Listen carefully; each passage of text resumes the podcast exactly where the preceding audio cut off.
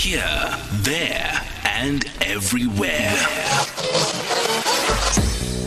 SAFM 105.7 FM in Cape Town.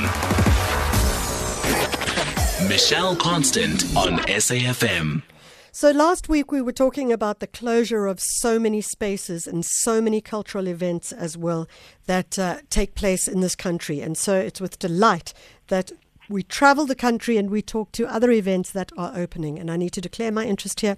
I'm going to be talking about the National Arts Festival, and I do sit pro bono on the National Arts Festival board.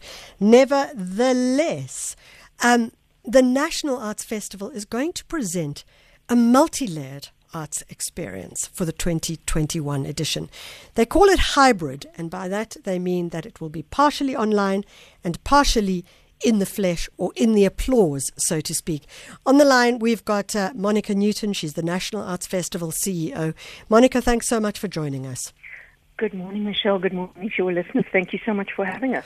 Monica, it's not an easy thing to make a decision to go either online or, in this case, hybrid. How is it going to work? Well, it is a complicated year because last year was very simple. We could cancel or we could go online. But this year, the opportunity exists for us to once again present work for live audiences. And that's been something that we've been committed to for decades now at the, at the National Arts Festival.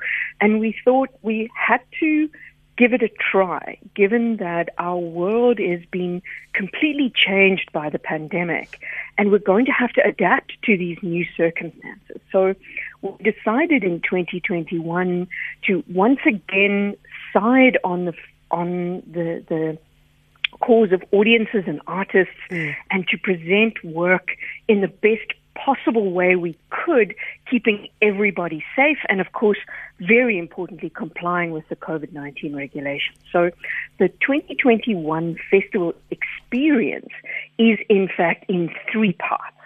There are decentralized performances happening from the 17th of June in major centers around the country. This is to ensure that artists and audiences can have a taste of the festival, even if they can't join us in Makhanda.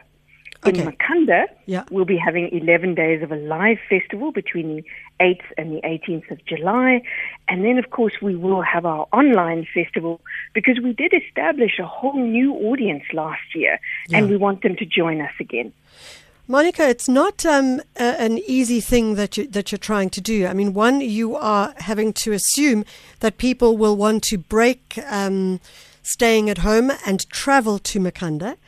And two, we are looking at all the COVID regulations. So let's break it down in terms of the events that will take place around the country. I understand it's going to be called Standard Bank Presents. So it's going to be giving audiences a taste of what the mm. festival has to offer. But how will that work? A. And B, how will you deal with COVID in Makhanda?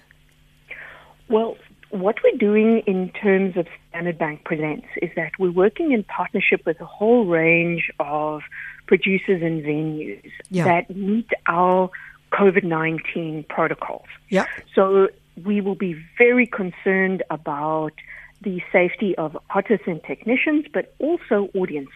So yeah. mask wearing is absolutely compulsory, and also, of course, meeting the very, very stringent venue occupation requirements. So at the moment, we are entitled to have gatherings of 250 people under roof or 50% of venue capacity. So what that essentially means is that if you if we're working in a large venue, we can have 250 people. If we're working in a smaller venue, we can only have up to 50% of the capacity of that venue. Yeah. And the aim there is to really present the festival experience as a taste. Because obviously we, we're a live events company that produces a very large festival in Makhanda, but this year we can't do it on any sort of scale. Yeah. We have to be aware of the representation of the work because we are a national arts festival. So, of course, we present work from the international and national community. And because we're working in Makhanda with far fewer venues and, of course, far smaller venue capacities, we have to reach out um, to find our audiences and also to make sure that artists have the best possible stages. and then for the online festival, we are also going to be pre-recording some of those works that are performed. We will be live streaming some works, yeah. and of course, we will be having work that is created in the digital space that are with us online. So it is a it is a um, a complicated experience, but it's yeah. the one we feel gives everybody the best possible opportunity to participate in the National Arts Festival this year. Monica, the big thing, of course, about the National Arts Festival is when uh, that program is announced, and anybody who's interested in creativity and the arts and how it uh, impacts our country and who we are and our heritage and our nationhood and that always looks at that program and goes, okay, this is what I want to watch. What's uh, standing out for you? And uh, give us a snippy taste before it gets announced.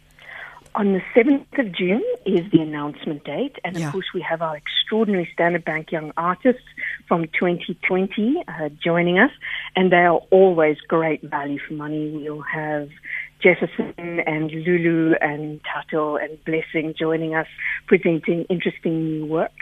We're also incredibly proud to be presenting the live work of Amy Louise Wilson, who won the Distell National script writing competition in 2019, and she's able to actually do her full work this year for the first time, which is incredible. And of course, we'll have the Standard Bank Jazz Festival joining us with an incredible lineup of the best of what South African and international jazz has to offer.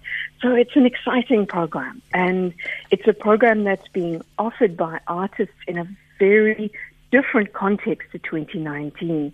So the conversations, the messages, the work that's going to be presented is also a function of what we've all gone through and will reflect our lives back to us.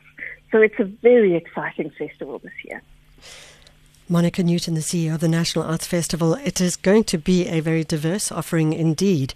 So, live in the Eastern Cape in Makhanda from the 8th to the 18th of July, but then also uh, traveling around the country with a taste of what you will be able to see there from the 17th of June to the 4th of July. And then, of course, it goes online so that you can watch it during the month of August as well.